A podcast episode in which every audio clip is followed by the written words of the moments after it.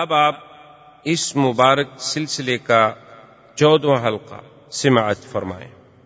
برادران اسلام، واجب الاحترام بزرگوں، دوستوں، بھائیوں، عزیز نوجوانوں، سیرت پاک صلی اللہ علیہ وسلم کے ضمن میں ہمارے درس کی انتہا تقریباً اس بات پہ تھی کہ سرکار دو عالم صلی اللہ علیہ وسلم سیدنا صدیق رضی اللہ تعالی عنہ کے ساتھ غار سور میں، جو مکے کے جانب اسفل میں واقع ہے، کیونکہ مکہ کے دو طرف ہیں، ایک جانب اعلیٰ ہے اور ایک اسفل ہے۔ جانب اعلیٰ یوں سمجھیں جسے آپ جنت المعلا کہتے ہیں، اس طرف قبرستان ہے، یہ اعلیٰ ہے، اور اسی طرح محلہ مسفلہ، مسیال، شار ابراہیم الخلیل، الی شار الحجرا، شار سب مسیال بسفلا اسفل کا حصہ ہے، یہ جانب اعلیٰ ہے اور یہ اسفل۔ اسی طرح یہ جو آپ کے ہاں اب بھی مکے میں قدئی معروف ہے، یہ اصل میں دو ہیں، ایک قدئی ہے، ایک قدا ہے۔ قدا جو ہے وہ جانب اعلیٰ میں ہے اور قدئی جو ہے وہ جانب اسفل۔ اور ذرا انسان تھوڑا سا تدبر سے، تفکر سے غور کرے تو اللہ نے حضور سرکار دو عالم صلی اللہ علیہ وسلم کو کوئی ایسی شان عطا فرمائی تھی، ایسی عظمت عطا فرمائی تھی کہ ہر لحاظ سے، یعنی جہاں جہاں سے حضور صلی اللہ علیہ وسلم گزرے ہیں اللہ نے اس جگہ کو بھی آباد ضرور فرمایا، ورنہ کوئی تصور بھی نہیں تھا کہ کبھی یہ راستے بھی آباد ہوں گے۔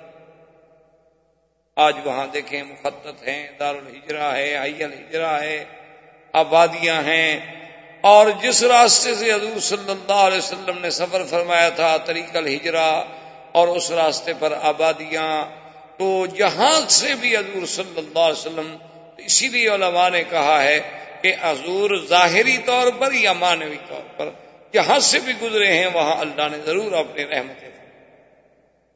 اسی لیے کسی شاعر نے حضور کی سیرت میں ایک بڑی عجیب بات کی ہے، ایک بڑا اچھوتا انداز ہے، خیال ہے، تو وہ یہ کہتا ہے کہ جہاں پڑی نہیں نظر وہاں ہے رات آج تک، کہ جہاں حضور صلی اللہ علیہ وسلم کی نظر نہیں پڑی، ایمان نصیب نہیں ہوا، دولت ایمان نہیں ملی، تو جہاں پڑی نہیں نظر وہاں ہے رات آج تک، اور وہیں سحر ہوئی جہاں گزر گئے، اسی جگہ پہ اللہ نے روشنی کر دی، ظاہری بھی اور باطنی۔ یعنی اللہ نے ایسے تو نہیں فرمایا نا کہ ہم نے آپ کو اس وقت بھیجا ہے کہ جب قوم ضلال مبین، جب قوم ظلمات میں تھی، شرک و کفر کے اندھیروں میں غلطاں و پیچاں تھی، تو اس وقت ہم نے اپنے نبی کو بھیجا ہے کہ انہیں اس سے نکالے۔ اب حضور صلی اللہ علیہ وسلم یعنی جس راستے سے بھی گزر گئے ہیں اللہ نے اس راستے کو بھی آباد، اور جس راستے سے حضور نے اعراض فرما دیا ہے اللہ نے اس راستے کو کبھی آباد ہی نہیں۔ یہ اللہ کی شان ہے، اللہ کا نظام، ورنہ دیکھیں دنیا میں اور بھی تو پہاڑ ہیں بھائی، اسی مکے میں دیکھ لو کو پہاڑوں کی کمی ہے تو مکہ ہے ہی پہاڑوں کا شہر، لیکن جس پہاڑ سے حضور کو نسبت ہوئی کہ غار ہیرا میں عبادت فرمائی، جبریل آیا، وحی آئی، آج تک وہ غار ہیرا تاریخ کا حصہ بنا۔ غار سور میں حضور صلی اللہ علیہ وسلم نے ہجرت کی راتوں میں 3 راتیں قیام فرمایا، تو غار سور تاریخ کا حصہ بن گئی۔ قیامت تک، جب تک یہ دنیا قائم ہے، غار سور اور غار ہیرا کا نام قائم۔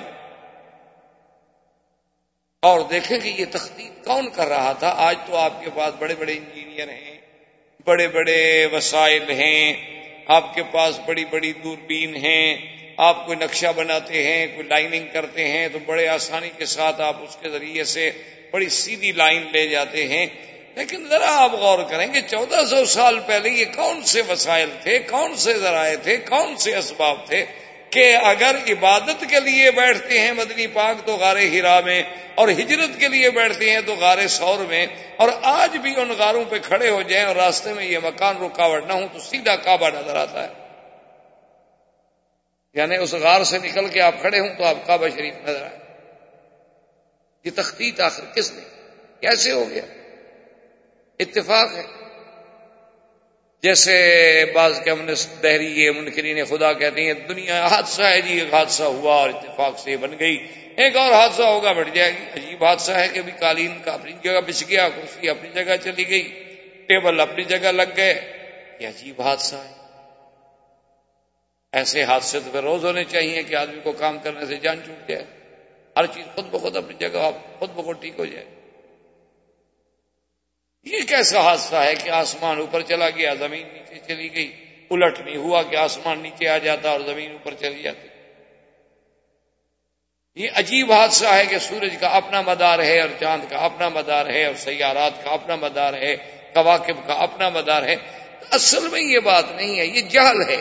جب آدمی تھوڑا سا پردہ دل سے ہٹا لے تو سمجھ آتی ہے کہ اس خالق کائنات نے اپنے حبیب لبیب سیدنا محمد رسول اللہ صلی اللہ علیہ وسلم کے لیے سب کچھ جو ہے وہ تقدیر میں پہلے سے تخطیط کر دی تھی کہ میرے نبی نے یوں چلنا ہے، یوں بیٹھنا ہے، یوں اٹھنا ہے، اور یہ واقعات پیش آئے۔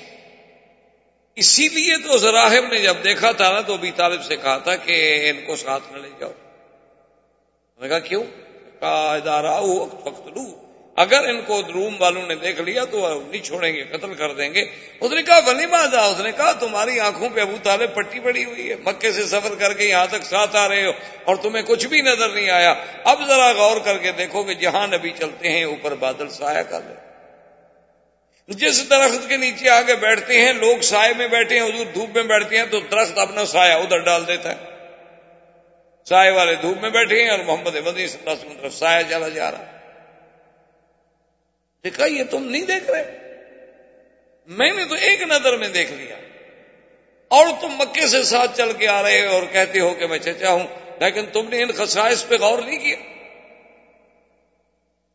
وجہ کیا تھی؟ وجہ یہی ہے کہ اگر آدمی سرسری طور پر گزر جائے اللہ کے قرآن سے، احادیث رسول سے، تاریخ اسلام سے، کہ ایک حدیث بھی ایسے پڑھ لی جیسے ڈائجسٹ پڑھا جاتا ہے، اچھا جی نیند نہیں آ رہی، چلو کوئی اسلامی کتاب اٹھا لو یار، جلدی نیند آ جائے گی۔ آج کل تو ہم نے اللہ کے قرآن کو سلیپنگ پلز کے قائم مقام رکھا ہوا ہے نا، کہ تفسیر لے لو، دینی کتاب لے لو، اس کے ساتھ فوراً نیند آ جائے گی، کیونکہ وہ شیطان نہیں کرنے دیتا کہ کیوں آپ اللہ کی طرف جائیں، وہ سلا دیتا بڑے سکون سے۔ اور اس کے علاوہ اگر آپ جناب کوئی ناول لے لیں، کوئی ڈائجسٹ لے لیں، کوئی اور جس کے بارے میں آپ کو بھی یہ یقین ہو کہ میں جو پڑھ رہا ہوں یہ 100% جھوٹ ہے، پھر بھی آپ ساری رات بیٹھے رہیں پڑھتے رہیں گے کہ جناب یہ کہانی بڑی دلچسپ، بڑا اس میں سسپینس ہے، بڑے اس میں زگزیگ ہیں، بڑے اس میں گہرائیاں ہیں، گہرائیاں ہیں، اور جانتا ہے جھوٹ، پڑھنے والا بھی جانتا ہے، لکھنے والا بھی جانتا ہے میں جھوٹ لکھ رہا ہوں۔ تو یہ ایک عجیب اللہ کی طرف سے فیصلے تھے کہ حضور صلی اللہ علیہ وسلم اس غار میں آئے، 3 راتیں رہے، 3 راتوں کے بعد حضور صلی اللہ علیہ وسلم کا سفر مبارک شروع۔ حضور صلی اللہ علیہ وسلم کے سفر میں جب آپ اصل طریقے مکہ پہ آئے تو حضور صلی اللہ علیہ وسلم کو مکہ یاد آ گیا، حضور رونے، یہ تو ہم مکے میں رہتے ہوئے بھی مکے کی قدر نہیں کرتے، ہمیں اللہ نے کعبہ نصیب کیا ہے لیکن پھر بھی ہمیں نماز نصیب، ہم مکے میں رہتے ہوئے بھی عمرہ نصیب نہیں کرتے، یہ اب آپ کے میرے بس کی بات نہیں ہے۔ عرب، میں نے ایک دفعہ سفر کیا، آپ نے، میں آ رہا تھا تقریباً الخبر سے بائی روڈ، تو جس ٹیکسی میں ہم تھے ہم نے کرایہ پہ کار لی، اصل میں پاکستان سے الخبر آیا پھر میں بائی روڈ آ گیا، تو جس گاڑی، وہ گاڑی چلانے والا بدو تھا، خالص عرب اور بڑا اچھا آدمی، بڑا اچھے خلق والا آدمی، تو میں نے اس سے کہا کہ بھائی ذرا مہربانی کرنا کہ جب تم طائف سے جب گزرو گے تو یہ سیل کا طریقہ اختیار کرو گے یا اندر سے گزرو گے؟ اس نے کہا کہ نہیں، اندر تو پھر ہم بہت شہر میں الجھ جائیں گے، بعد یہ سیل والا راستہ۔ تو میں نے کہا ابھی جب میقات آئے تو ذرا گاڑی روک رہے ہیں، ہم نے تو احرام باندھنا ہے، تو پاکستان سے آ رہے ہیں۔ اس نے کہا کہ ٹھیک ہے۔ جب وہ جناب طائف کے قریب آیا تو نے کہا کہ جی مجھے تو نہیں پتا میقات کیا ہوتا ہے اب، لیکن اب آپ خود ذرا ہوشیار ہیں، مجھے جہاں بتائیں گے میں گاڑی روک دوں گا۔ خیر میقات پہ آ گئے، میں نے اس سے کہا کہ تم میقات نہیں جانتے ہو، تم یہ مکے آتے ہو یا اتفاق سے؟ انہوں نے کہا نہیں، مہینے میں کم از کم 2 دفعہ 3 دفعہ 4 دفعہ تو میں مکے میں، کبھی 2 دفعہ کبھی 4 دفعہ کبھی 1 دفعہ آنا ہوتا ہے، ٹیکسی ڈرائیور ہیں، بڑی سواری مل جاتی ہے، آ جاتے۔ تو میں نے کہا تمہیں میقات کا مجھے تو نہیں پتا میقات کیا ہوتا ہے۔ اس نے کہا اللہ میقات کی بڑی بات ہے، مجھے تو یہ نہیں پتا کعبہ کیا ہے۔ میں نے کہا میں نے تو کعبہ نہیں دیکھا۔ اب عرب ہیں، عرب میں رہنے والا ہے، اسی ملک کا باشندہ ہے، وہ کہتا ہے مجھے نہیں پتا کعبہ کیا ہے۔ اللہ کے بندے تو مکہ، کہا مکے آتے ہیں، سواری اتاری، بس کہیں تھکے ہوئے تو جا کے کسی گاوے شاوے پہ سو گئے، اٹھے دوسری سواری پہ چلے گئے، ہمیں تو نہیں پتا کعبہ کیا ہے۔ میں نے کہا کہ یار چلو آج ہمت ہی کر لو، آج یہ احرام باندھ لو۔ انہوں نے کہا احرام کیا ہوتا ہے؟ کہا ہم تمہیں بدوا دیں گے۔ خیر ہم نے احرام خریدا اس بیچارے کے لیے، اس کو سمجھایا، اس نے مہربانی کی، اسی تمام بڑا خوش ہو گیا کہ چلو الحمدللہ میں بھی کہہ سکوں گا کہ میں نے زندگی میں عمرہ کیا تھا۔ تو کعبہ شریف میں آیا، اسے نہیں پتا کہ حجر اسود کیا ہے، تو آپ کہاں سے شروع ہونا ہے۔ تو یہ ہمارے اصل بات یہ نہیں ہے کہ ہم نہیں جاتے یا ہمیں ٹائم نہیں ملتا، اصل بات یہ ہے کہ وہ آنے نہ دے تو ہم کیسے جائیں، وہ اپنے گھر میں نہ آنے، اتنا قریب رکھ کر بھی نہ آنے، سامنے بٹھا کے بھی نہ آنے دے۔ کتنے لوگ ہیں بستے لگا کے سامنے کھڑے رہتے ہیں، اذان ہو رہی نماز نہیں پڑھتے، حضور صلی اللہ علیہ وسلم کے روضے کے نیچے کھڑے ہوئے ہیں، بستے بچھے ہوئے ہیں، کپڑے بچھے ہوئے ہیں، چھپ کے کھڑے ہوئے ہیں کہ نماز کب ختم ہو اور ہم جگہ پر جائیں، ہمارا وہ جگہ جو ہے قبضے میں نہ آ جائے۔ حضور کے روضے کے نیچے کھڑے ہیں، کعبۃ اللہ کے سامنے کھڑے ہیں، سگریٹ ہاتھ میں ہیں، انہیں کوئی پتہ ہی نہیں، کوئی سانس ہی نہیں۔ اچھا اور اللہ کے کعبے میں جا رہے ہیں، جوتے پاؤں میں ہیں، بوٹ پہنے ہوئے ہیں، ٹک ٹک آواز آ رہی ہے، عورتیں ہیں، میک اپ ہے، سنگار ہے، پورا بدن نظر آ رہا ہے، نئے سے نئے فیشن کا جوڑا پہنا ہوا ہے، جیسے انارکلی میں گھوم رہی ہوں، شملے کی سیر پہ آئی ہوئی ہوں۔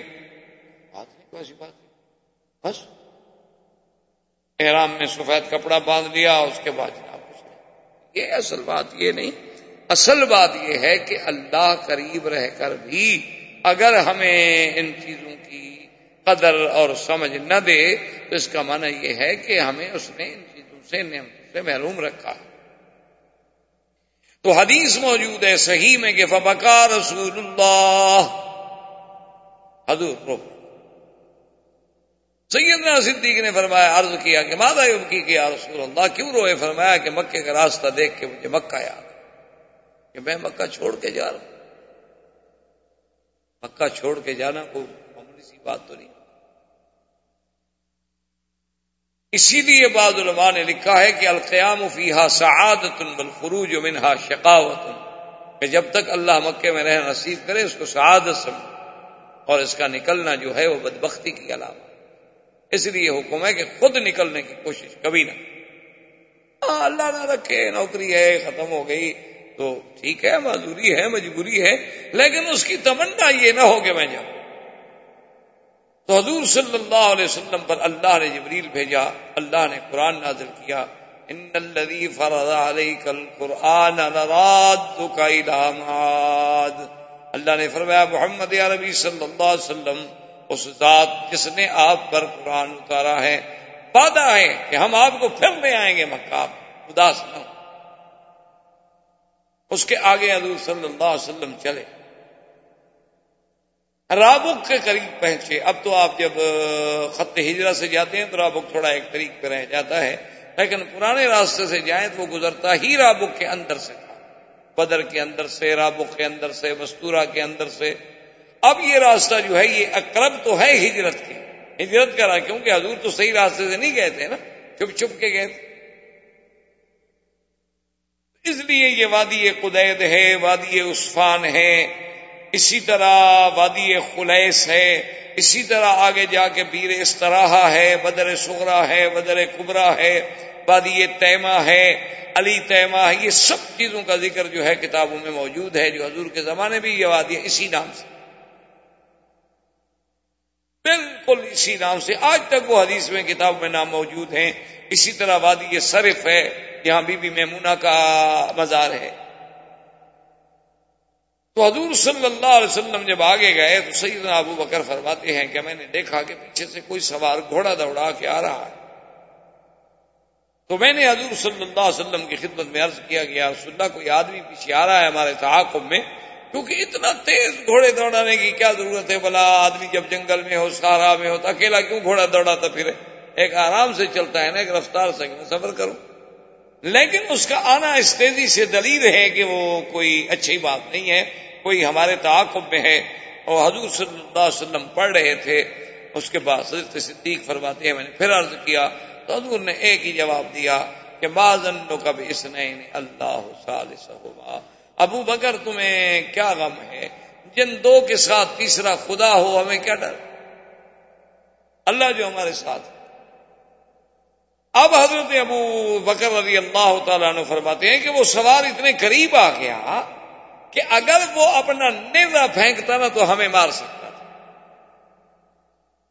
تو میں نے پھر عرض کیا، میں نے کہا کہ یا رسول اللہ، وہ تو بالکل ہمارے سر پہ آ گیا ہے، ہمارا مخالف ہے، دشمن ہے۔ آپ نے فرمایا ابو بکر کیوں غم کرتے ہو، ما ظنک باثنین اللہ ثالث، اللہ جو ہمارے ساتھ ہے، غم کا کیا مطلب۔ بس اتنی دیر گزری کہ سراقہ کہتی ہیں کہ یکدم میرے دونوں گھوڑے کے اگلے پاؤں جو تھے وہ زمین میں دھنس گئے اور میں گر گیا۔ کہتے ہیں واللہ ما سقطت عن فرس فی حیاتی، مجھے خدا کی قسم ہے تو زندگی میں کبھی گھوڑے سے نہیں گرا تھا، میں تو شاہ سوار آدمی۔ عرب کے لوگ تو گھوڑے کے شاہ سوار ہیں، گھوڑا، اونٹ، شکار، باز، شکرا، یہ سب ان چیزوں کے بادشاہ ہیں، کیونکہ ساری زندگی ان سے کھیلے ہیں، تلوار، نیزہ، تیر اندازی، یہ تو ان کے یعنی جوہر تھے۔ ان کا بچہ جو ہے وہ تو کھیلتا تلوار سے تھا، خنجروں سے۔ یہ تو اب ہے نا ماشاءاللہ کہ وہ کمپیوٹر سے، ویڈیو سے، فلموں سے کھیلتا ہے۔ آ تجھ کو بتاؤں میں تقدیر عمر، شمشیر و سنا اول طاؤس ربا، اب ہماری انتہا اس میں۔ اسی لیے اقبال نے کہا تھا نا کہ کیا خوب امیر فیصل کو سنوسی نے پیغام دیا، تو نام و نسب کا حجازی ہے پر دل کا حجازی بن۔ تو آج وہ بچہ جو کبھی تلوار کی جھنکار پہ سوتا تھا، آج وہ مغنیہ کے گانے کی آواز پہ سوتا۔ اس لیے شورش کاشمیری، اللہ اس کی قبر پر رحمت کرے، تو ان کا ایک عجیب سا جملہ ہے، وہ کہنے لگا کہ جب جہاز کے سیڑھیوں پہ کھڑے ہوئے میں نے نظر ڈالی تو میں نے کہا کہ مولا یہ وہی قوم ہے، عرب یہ وہی قوم ہے کہ جن کی ابتدا ام اسماعیل سے ہوئی تھی اور جن کی انتہا ام کلثوم پہ ہو گئی، یہ وہی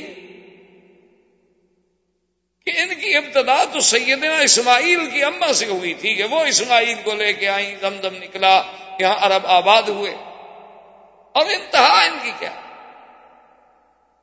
کہ بڑے سے بڑا مفسر قرآن بھی مر جائے، 10,000 آدمی جنازے میں نہیں آتا۔ مغنیہ مر گئی، لوگ مر گئے، لوگ مر گئے جنازے میں۔ حیرت ہوتی ہے، سمجھ نہیں آتی کہ کیا ہو گیا قوم، کس طرح قومیں اس طرح مسخ ہو جائیں گی قومیں کہ ایک فاسقہ، فاجرہ، زانیہ، سب پڑھ رہے ہیں کہ یہ زانیہ ہے، فاسقہ ہے، فاجرہ ہے، ایک غیر محرم اب مرد کے ساتھ ہوٹلوں میں داد عیش دے رہی ہے، مرد 20 لاکھ آدمی سڑک پہ کھڑا۔ کیا ہو گیا ہے قوم کو، کیوں ہم سب میراثی بن گئے، ہمیں کیا ہو گیا، ہماری میراث تو یہ نہیں تھی۔ تو اب حضور صلی اللہ علیہ وسلم کے تعاقب میں آنے والا سراقہ، یہ رابق کا سردار تھا، اس کو پتہ چل گیا تھا کہ ابو جہل نے اعلان کیا ہے کہ جو محمد مصطفیٰ صلی اللہ علیہ وسلم اور ابو بکر کو پکڑ کے لائے گا تو 100 اونٹنی انعام میں ملے گی. وہ 100 اونٹنی کے لیے دوڑ رہا تھا کہ 100 اونٹنی کے زمانے میں معمولی قیمت تو نہیں. وہ کہتا ہے کہ میں تو زندگی میں کبھی گھوڑے سے نہیں گرا تھا, اور پھر گھوڑے کے پاؤں وہاں دھنس رہے ہیں کہ نیچے کوئی ریتیلی زمین ہی نہیں ہے, وہ تو کنکر والی زمین. میں حیران ہوا, خیر گرا, اٹھا, کپڑے جھاڑے, اس کے بعد پھر میں نے گھوڑے کو کھینچا, محمیز دی تو گھوڑے نے پاؤں نکالے, پھر میں گھوڑے پہ بیٹھا, پھر میں نے گھوڑا دوڑایا, جب میں قریب آیا تو پھر میرے گھوڑے کے پاؤں دھنسے, میں پھر گر گیا. کہتا ہے میں سمجھ گیا کہ یہ میرا گرنا میری کمزوری نہیں, یہ گھوڑے کی بھی کوئی شرارت نہیں, جن کے تعاقب میں جا رہا ہوں ان کی کوئی حفاظت کرنے والی ذات حفاظت کرے. فنادى بأعلى صوت الأمان يا محمد, اور زور سے چیخا, کہنے لگا محمد مصطفیٰ بس اب مجھے امان. ڈر گیا, تو نے کہا کہ اب کہیں ایسا نہ ہو کہ میں اللہ کے عذاب کا شکار ہوں. حضور پاک نے اپنی موٹری روک لی, سواری روک لی. سراقہ قریب آ گیا, کہنے لگا حضور مجھے امان دیا. امان ہے, کوئی بات, ہم نے کچھ نہیں کہا. اور حضور صلی اللہ علیہ وسلم نے فرمایا کہ تمہارا نام کیا ہے؟ اس نے کہا سراقہ. کیوں آئے تھے؟ آپ کو تعاقب کے لیے, آپ کو پکڑنے کے لیے. تو ان فرمایا اب کیا ارادہ ہے؟ اس نے کہا حضور بس اب میں نے فیصلہ کر لیا ہے کہ آپ کی ذات کو کبھی نقصان نہیں پہنچاؤں گا, اور میرا یہ بھی وعدہ ہے کہ آپ جائیں مدینے تک آرام سے سفر کریں, اس راستے سے میں آپ کے کسی دشمن کو بھی اب آپ کے پیچھے نہیں آنے دوں. اب دیکھیں کہ وہ آدمی, وہ ذات پاک جو خود اپنے دشمنوں سے تنگ آ کے مکہ چھوڑ کے ہجرت کر رہی ہے, دشمن جس کی تلاش میں ہے, ڈھونڈ رہا ہے, تلاش کر رہا ہے. حضور نے فرمایا اب سراقہ ایک بات میں تمہیں بتاؤں. اس نے کہا حضور بتائیں. آپ نے فرمایا کہ وہ تمہیں وہ دن کیسا لگے گا جب کسرا بادشاہ کے ہاتھ کے کنگن تمہارے ہاتھ میں ہوں گے. سراقہ کہتے ہیں میں نہیں سمجھ رہا. میں نے کہا عجیب بات کہ ایک آدمی خود پناہ لینے کے لیے ایک شہر چھوڑ کے دوسرے شہر میں جا رہا ہو, اور مجھے خبر یہ دے رہے ہیں کہ سپر پاور ختم ہو جائے گی کسرا کی, اور ان کے بادشاہ کے کنگن آئیں گے, اور پھر وہ میرے جیسے ایک بدو, ایک عرابی, ایک رابق میں رہنے والے آدمی کے ہاتھ میں ہوں گے. کہاں کسرا, ہم نے تو کبھی مکے پر حکومت کرنے کا خواب نہیں دیکھا تھا کہ جائے کہ کسرا بادشاہ کے کنگن ہمارے ہاتھ میں آئیں گے. میں نے کہا ٹھیک ہے آپ جو فرما رہے ہیں, لیکن یا رسول اللہ مجھے ایک بات کریں کہ امان لکھ دیں. آج آخر آپ نے, میں نے آپ سے امان مانگی ہے, آپ نے کہا کہ امان ہے, تو مجھے لکھ دیں کہ اگر کبھی کوئی وقت آئے تو آپ کی جماعت مجھے امان دے. آپ نے فرمایا ابو بکر فقط لکھ دو. حضرت ابو بکر نے کاغذ پہ لکھ دیا کہ اللہ کے رسول نے اس کو امان دی ہے, اگر کبھی مسلمانوں کے قبضے میں آ جائے تو مسلمان بھی اس کو امان. خدا کی شان دے کہ جب مکہ فتح ہو گیا, سرکار دو عالم حنین میں تشریف فرما ہیں, طائف فتح ہو گیا, تو یہ سراقہ قیدی بن کے حضور کے سامنے لایا گیا, اور آتے ہوئے اس نے کہا کہ رسول اللہ فیصلہ کرنے سے پہلے ایک منٹ ٹھہر جائیں. جیب سے ہاتھ نکالا اور کاغذ آگے رکھا کہ حضور آپ مجھے امان دے چکے. آپ نے فرمایا الیوم یوم بر و وفا یا سراقہ, آج وفا کا دن ہے, آج بھلائیوں کا دن ہے, جاؤ ہم نے تم کو امان دی ہے. بالکل اب اپنی زبان پہ قائم. اس نے کہا یا رسول اللہ آپ کہاں جاؤ, وہ جانے والے دن گزر گئے, اب تو میں اسلام لانے کے لیے حاضر ہوا, کلمہ پڑھا, مسلمان ہو گیا. اچھا اللہ کی شان دیکھیں کہ سرکار دو عالم, سرکار دو جہاں نے جو خبر دی تھی حضرت عمر کے زمانے میں, کسرا فتح ہو گیا, اسلام کا پرچم لہرا گیا, سپر پاور ٹوٹ پھوٹ گئی, نہ کسرا رہا نہ کیسر رہا, لا کسرا بادہ ولا کیسر آباد. حضور نے فرمایا ختم ہو جائے. اور بادشاہ بھاگ گیا, اس کے وہی کنگن جو تھے وہ مال غنیمت میں آئے اور حضرت عمر کے سامنے پیش. حضرت عمر نے جب دیکھا انہوں نے فرمایا آئی نہ سراقہ, سراقہ کہاں ہے, اس کو تلاش کر. سراقہ آ گیا۔ حضرت نے فرمایا کہ سراقہ حل تذکر ما قال بک محمد صلی اللہ علیہ وسلم، سراقہ تمہیں یاد ہے کہ تمہیں ہمارے نبی نے کیا وعدہ کیا تھا رابق راستے میں؟ انہوں نے کہا یاد ہے، ابھی انہوں نے فرمایا تھا کہ کسرا کے جو سواری کسرا اس کے ہاتھ کے کنگن جو ہوں گے وہ تمہارے ہاتھ میں ہوں گے، تو انہوں نے فرمایا کھڑے ہو جاؤ میں اپنے ہاتھوں سے تمہیں پہناتا ہوں تاکہ میرے مدنی کی بات پوری ہو جائے، اور تم سارے صحابہ میں چل کے ان کو یہ دکھاؤ اور بتلاؤ کہ اللہ کے نبی نے کیا کہا۔ یعنی اندازہ فرمائیں صداقت رسول، اندازہ فرمائیں علم نبی کا، اندازہ فرمائیں اللہ کے وحی سے اللہ کے نبی کے تعلق کا، کہ خود مہاجر بن کے جا رہے ہیں اور خبر دیتے ہیں کہ کسرا ختم ہو جائے گا۔ اب حضور صلی اللہ علیہ وسلم جب آگے بڑھے سفر کرتے ہوئے تو راستے میں ایک جگہ آپ کو پانی کی ضرورت ہوئی، پانی ختم ہو گیا اور اونٹنیوں کے ساتھ جو دودھ تھا دودھ بھی نہیں رہا۔ رات دن کا سفر، متواتر سفر، اور کوئی خوراک نہیں، کوئی غذا نہیں۔ دور ایک خیمے میں نظر پڑی تو حضور نے فرمایا کہ ابو بکر اس خیمے میں جاتے ہیں اور ان کے ساتھ جا کے ہم کچھ دیر گزارتے ہیں اور شاید ہمیں کوئی دودھ مل جائے، کوئی پانی مل جائے، کوئی کھانے کی چیزیں مل جائیں، کیونکہ لوگ عرب لوگ تھے، جیسے خانہ بدوش ہوتے ہیں نا جی، کہیں خیمے لگا لیے بیٹھ گئے اور جہاں ہریالی دیکھی پھر مال کو لے کے وہاں چلے گئے، ادھر بارش ہو گئی تو مال اٹھایا ادھر چلے گئے، اور تو ان کی تو زندگی ایسی ہوتی تھی، خیموں میں اتر جاتی تھی۔ تو جب حضور وہاں گئے تو دیکھا کہ ایک بوڑھی عورت ہے، حدیثوں میں اس کا نام ہے ام معبد۔ حضور پاک نے سلام کیا، فرمایا میں اجازت ہے کہ آپ کے خیمے میں کچھ دیر آرام کریں؟ انہوں نے کہا اہلاً و سہلاً۔ عرب تھے اور سخاوت ضیافت تو ان کو گٹھی میں پڑی ہوئی تھی۔ عرب ہو اور سخی نہ ہو سمجھے پھر وہ عرب نہیں ہوگا، وہ کہ آپ کی ہماری نسل تبدیل ہوئی ہوئی 10 سال، 20 سال، 50 سال، 100 سال سے۔ عرب یقیناً کریم، یہ ناممکن ہے کہ عرب ہو اور بخیل ہو اور شہید ہو، اور وہ بیچارہ ہر وقت 99 کی مار میں ہو گن رہا ہو، کیا 99 ہو گیا تو 100 کا بھوم، عرب ایسی انہوں نے تو کل کا کبھی نہیں سوچا کہ کل کیا ہوگا، ہوگا جو ہوگا نہیں ہوگا، پتہ ہے ضروری ہے کہ ہم زندہ رہیں گے، کل آج کیوں خرابی کے ساتھ بھوکے گزاریں۔ اس نے کہا اہلاً و سہلاً، بیٹھ گئے حضور صلی اللہ علیہ وسلم۔ حضور نے فرمایا کہ اماں جان، بوڑھی اماں، تمہارے گھر میں کوئی کھانے پینے کا؟ اس نے کہا واللہ یا رسول اللہ اگر کوئی چیز، اس کو پتہ نہیں ہے کہ حضور رسول اللہ، اس نے کہا کہ میں میرے مہمان ہیں، اگر میرے خیمے میں کچھ ہوتا تو آپ کو مانگنا پڑتا، یہ تو عیب ہے عرب۔ اسی لیے قرآن نے سیدنا ابراہیم صاحب نے پڑھا ہے نا کہ جب مہمان گئے تو بس ملنے کے فوراً بعد، اور اس وقت واپس آئے کہ ایک بچھڑا ذبح کر کے بھون کے پکا کے جناب ایک بڑا گوشت سامنے رکھا، فقربہ الیہم فقال الا تاکلون، آؤ بھائی کیوں نہیں کھاتے ہو؟ حالانکہ دیکھیں اللہ کے نبی تھے، اچھا پوچھ لیتے پہلے ذرا تفصیل ہو جاتی تو نہ بچھڑا ذبح کرنا پڑتا، نہ تکلیف کرنی پڑتی، نہ گوشت پکانا پڑتا۔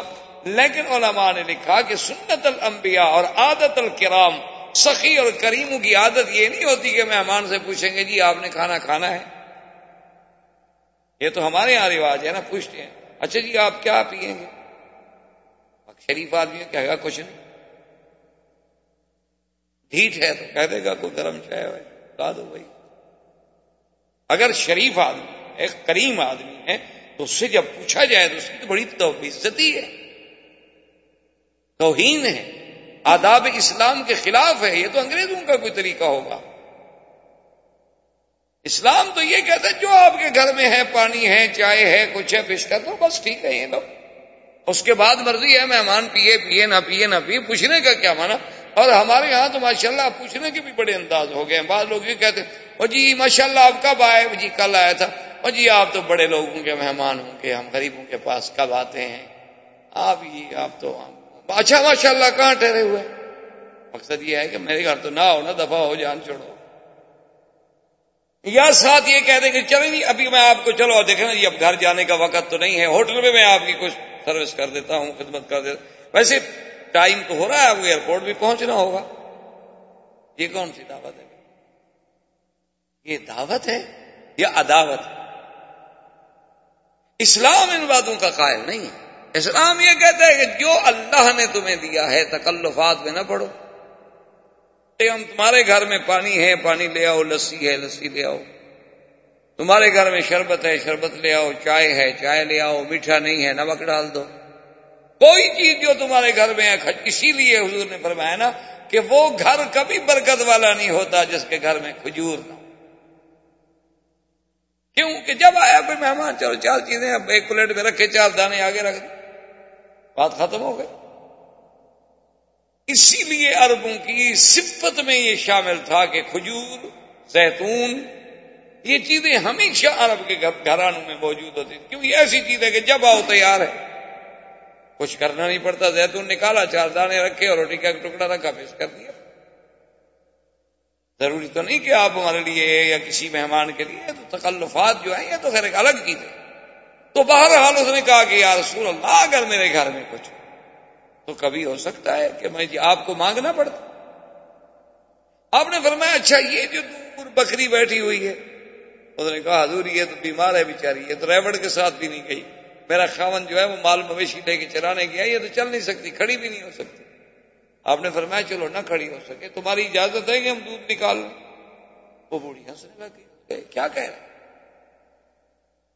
حضور صلی اللہ علیہ وسلم تشریف لائے اور اس بکری کے پشت پہ آپ نے ہاتھ پھیرا اور اس کے بعد آسمانوں کی طرف نظر اٹھائی کہ اللہ تیرا نبی آج مہمان ہے اور پیاسا. اسباب کی حد تک تو ہم بکری کے پاس آ گئے ہیں, لیکن دودھ دینے والا تو تُو ہے نا. اور اس کے بعد حضرت ابو بکر فرماتے ہیں کہ حضور خود بیٹھ گئے اور کہتے ہیں کہ میں تو حیران ہو گیا کہ ماشاءاللہ حضور تو بکری کا دودھ نکالنا بھی جانتے ہیں. کیونکہ یہ دودھ نکالنا جو ہے بکری کا, گائے کا, یہ فن ہے نا. ہمارے بچے تو خیر بیچارے کیا سیکھیں گے, ان کا گزارا تو مرائی پہ ہے, علی پہ, سعودی ہے, ان کو کیا پتا دودھ بھی کبھی نکالا جاتا ہے. ان کے لیے تو یہ بڑا یعنی ایک عجیب سا کھیل ہوگا دیکھنے کے لیے, بڑے انجوائے کریں گے اگر دیکھیں کہ بھی کیسے جانور کا دودھ نکالا جاتا ہے. وہ بیچاروں نے کبھی اپنا دودھ نکلتا ہوا نہیں دیکھا ہوگا. تو خیر بہرحال تو حضور نے بڑے آرام سے یوں بیٹھے اور برتن دونوں ٹانگوں میں پھنسایا اور بڑے پیار سے اس کو کھینچا. وہ کہتے ہیں وہ تو ایسے اتنی زور زور سے دودھ کی لاٹیں لگ رہی تھی جیسے ماشاءاللہ کوئی تندرست بکری بھی اتنا دودھ نہ دے. برتن بھر گیا تو میں اور لے آؤ, اور برتن بھر گیا تو میں اور لے آؤ, اور برتن, جتنے خیمے میں برتن تھے, جتنی ہمارے ساتھ سب. آپ وہ عورت دیکھ رہے کیا ہو. حضور نے خود پیا, آپ کے ساتھی نے پیا, دلیل نے پیا, ام معبد نے پیا. حضور نے فرمایا ابو بکر کو تھوڑا سا ساتھ رکھ لو, باقی سب ام معبد کو دے دو, یہ اپنے گھر میں رکھ لے. اور اس کے بعد حضور نے اجازت مانگی اور کہا کہ اچھا اماں, تمہارا بہت شکریہ کہ ہم نے تمہارے خیمے کی چھت کے نیچے وقت گزارا ہے, سائے کے نیچے بیٹھے ہیں, ہم نے تمہارے برتن استعمال کیے ہیں, ہم نے تمہاری بکری سے دودھ لیا ہے, ہم تمہارے بہت شکر گزار ہیں. اور کبھی تمہیں حاجت ہو, مدینے میں کبھی گزرو تو وہاں آنا اور ہمیں ملنا. میرا نام محمد بن عبداللہ ہے, محمد رسول اللہ ہے, کہہ کے حضور چلے گئے. بعد روایات میں ہے کہ حضور نے نام نہیں بتایا, بس حضور نے خیریت پوچھی, کہا اور اس کا شکریہ ادا کیا, چلے گئے. تھوڑی دیر گزری تو ام مابد کا خاوند آیا گھر میں, دیکھا کہ گھر میں تو سارے برتن دودھ سے بھرے ہوئے ہیں. دیکھا ام مابد میں نہ ہی رہا تھا, یہ کہاں سے آ گیا. اس نے کہا بیٹھو, اس نے کہا بیٹھو ابو معبد بیٹھو, آج تو میرے گھر میں کوئی ایسے مہمان آئے تھے, خدا کی قسم میں نے ایسے تو کبھی زندگی میں بھی نہیں. اور محدثین, تمام دنیا کے محدثین, علماء جو ہیں, ام معبد نے جو حضور کا نقشہ کھینچا ہے نا, جو حضور کا جمال, کمال, صفت, خلق, سیرت, صورت بیان کی ہے, دنیا کا کوئی صحابی بیان نہیں کر سکتا. اس عورت نے, اس بدو عورت, جنگل میں رہنے والی عورت, کیا ہے لوگ تمہارے ہمارے لحاظ سے بیکورڈ, بالکل جاہل, لیکن جو اس نے حضور کا حلیہ کھینچا ہے نا جی. اس نے کہا کہ میں نے تو آج ایک ایسا آدمی دیکھا ہے, بلا بالطویل البائن, ان کا قد کوئی اتنا لمبا بھی نہیں تھا کہ لمبا نظر آئے, عیب والا لگے, کیونکہ زیادہ لمبا ہو جائے، حد سے زیادہ ہو جائے تو پھر وہ بھی تو ایک عیب بن جاتا ہے، وہ حسن نہیں رہتا. بلا بالکثیر، اور نہ اتنا چھوٹا قد تھا کہ حضور کے قد جو ہے وہ، بلکہ درمیان میں اور اتنے اعتدال والا اور طول کی طرف ابھرتا ہوا. بلا بالابیض الانحت، اور نہ حضور کا رنگ ایسے تھا کہ بالکل خالص انڈے کی طرح سفید ہو. بلا بالاسمر، اور نہ حضور کا رنگ ایسے تھا کہ جسے ہم سانولا کہہ سکیں، بلکہ الابیض مائل الی الحمرۃ، کہ ایسا سفید جس میں سرخی کی ایک جھلک ہو، آمیزش. انہوں نے کہا جب ایسا حلیہ بیان کیا اور نے کہا اور اسی نے یہ بکری پہ ہاتھ رکھا، تو اس کے خاوند نے کہا کہ ام معبد، معلوم ہوتا ہے یہ وہی محمد عربی ہے جس کو مکے والے ڈھونڈ رہے. یہ تو وہی اللہ کا رسول تھا، ہم تو خوش نصیب ہیں کہ ہمارے خیمے میں محمد بدنی اترے. اس کے بعد حضور صلی اللہ علیہ وسلم نے اپنا سفر مبارک جاری رکھا، اور مدینے والوں کو یہ تو پتا تھا کہ آقا انعامدار آنے والے ہیں، لیکن یہ پتہ نہیں تھا کہ کب چلے ہیں، مکے سے کب آئیں گے. ٹیلی فون تو تھا نہیں، کوئی ٹیلی فون پہ بتا دیتا. اب مکے والے کیا کرتے جناب، مدینہ منورہ والے کے بوڑھے، عورتیں، بچے، حتیٰ کہ یہودی، بنو قینقاع، بنو نذیر، بنو قریظہ، ان کے بڑے بڑے راہب، ان کے بڑے بڑے پڑھے لکھے لوگ سب باہر نکل کے آتے. وہ مقام جس کو کہتے ہیں ثنیۃ الوداع، آج بھی مدینہ شریف میں مقام موجود ہے ثنیہ.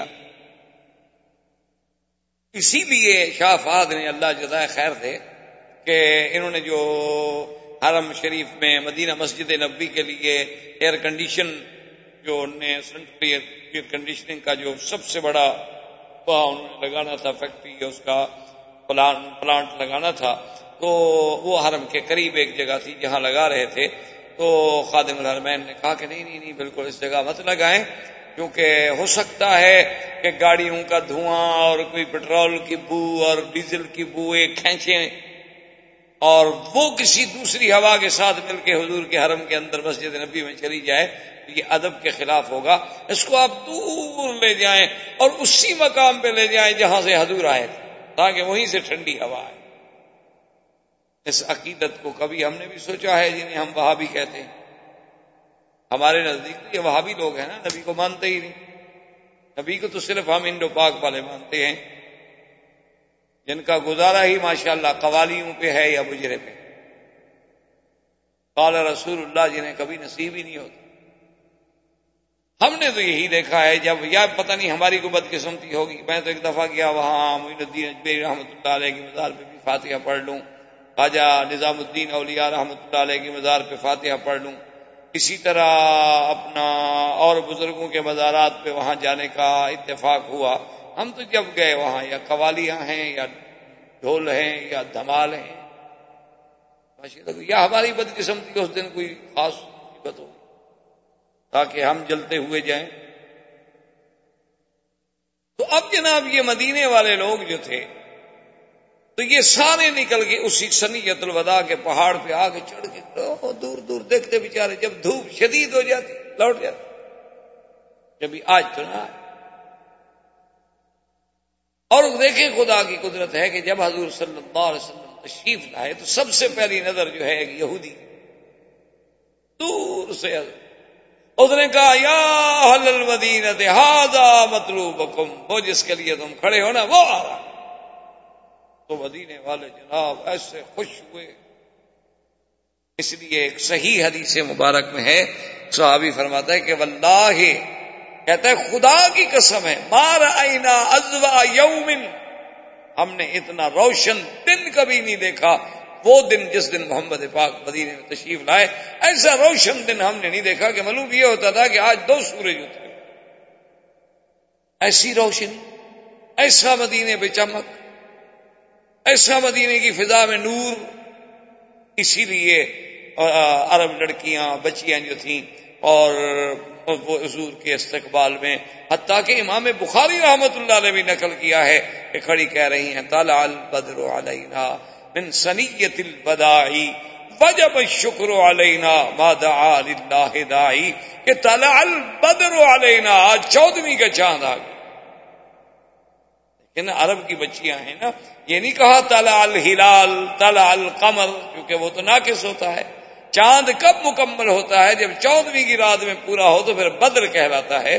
انہوں نے حضور کو بدر سے تشبیہ دی, قمر سے نہیں تشبیہ دی, ہلال سے نہیں تشبیہ دی, کہ جیسے بدر کامل ہے میرے مدنی کی نبوت بھی کامل ہے کہ آپ کے بعد نبی کوئی. حضور صلی اللہ علیہ وسلم تشریف لائے, اور مقام قبا جیسا آج بھی یہاں مسجد قبا ہے, یہ سب سے پہلا حضور کا قیام ہے جہاں حضور پاک نے قیام فرمایا. تو یہ مسجد قبا جہاں بنی ہوئی ہے بالکل عین اسی جگہ بیٹھے, اور بیٹھنے کے بعد جو پہلا حکم دیا وہ یہی تھا کہ فوراً مسجد. لَمَسْجِدٌ أُسِّسَ عَلَى التَّقْوَى مِنْ أَوَّلِ يَوْمٍ أَحَقُّ أَنْ تَقُومَ فِيهِ رِجَالٌ يُحِبُّونَ أَنْ يَتَطَهَّرُوا. اللہ نے فرمایا کہ میرا مدنی وہ مسجد جس کی بنیاد تقوی پہ رکھی گئی پہلے دن سے, تو اس مسجد کا حکم دینے والے کون ہیں؟ محمد صلی اللہ علیہ وسلم.